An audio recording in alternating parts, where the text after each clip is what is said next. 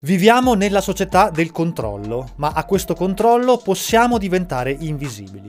D'altronde, come puoi controllare chi non riesci nemmeno a vedere? Il controllo serve a mantenere lo status quo, ovvero preservare l'equilibrio sociale. Questo equilibrio permane se tutte le persone rimangono ferme al loro posto, cioè si attengono al ruolo che gli è stato affidato. Dicono sì signore e passano la loro intera vita a produrre e consumare, senza mai alzare la testa, senza mai protestare. Il controllo viene esercitato attraverso leggi e burocrazia e per fare in modo che tutti le rispettino vengono raccolti su di noi un'enorme quantità di dati, conservati poi in quelli che vengono chiamati pubblici registri. Così, se non segui le regole, sanno dove venire a prenderti o come privarti dei tuoi beni per metterti in difficoltà. Controllare la popolazione al fine di preservare una società che renda migliore e più semplice la vita ad ognuno avrebbe anche perfettamente senso, perché serve a proteggerci da noi stessi. Peccato che questa sia solo una faccia della medaglia.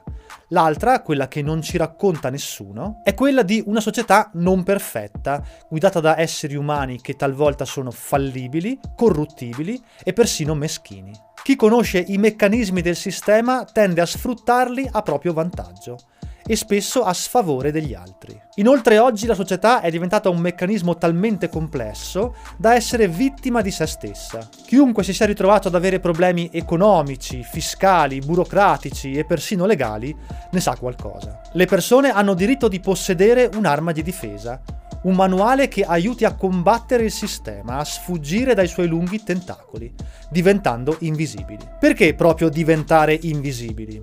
Beh, ma perché il sistema conosce già le mosse che le persone solitamente mettono in campo quando si ritrovano in determinate situazioni e ha già una pletora di contromosse. Possiamo anche credere di essere più furbi e scaltri degli altri, ma il sistema lo è più di noi. Ciò che però non si aspetta, ciò che non è in grado di controllare, sono le anomalie, cioè coloro che agiscono fuori dagli schemi diventando invisibili sotto diversi punti di vista. Ecco perché sviluppare l'invisibilità sociale oggi è la forma di resistenza più forte che ogni persona può mettere in campo. Con l'invisibilità sociale si può risolvere sostanzialmente ogni problema e mettersi al sicuro da quelli futuri, eludendo al contempo la sorveglianza di massa. Ho scritto diventare invisibili per aiutare tutti coloro che vogliono scomparire e non farsi più trovare, ma anche chi è nei guai e non riesce a scorgere una via d'uscita uscita, o semplicemente per chi vuole prepararsi agli imprevisti della vita e affilare le zanne prima che la battaglia abbia inizio.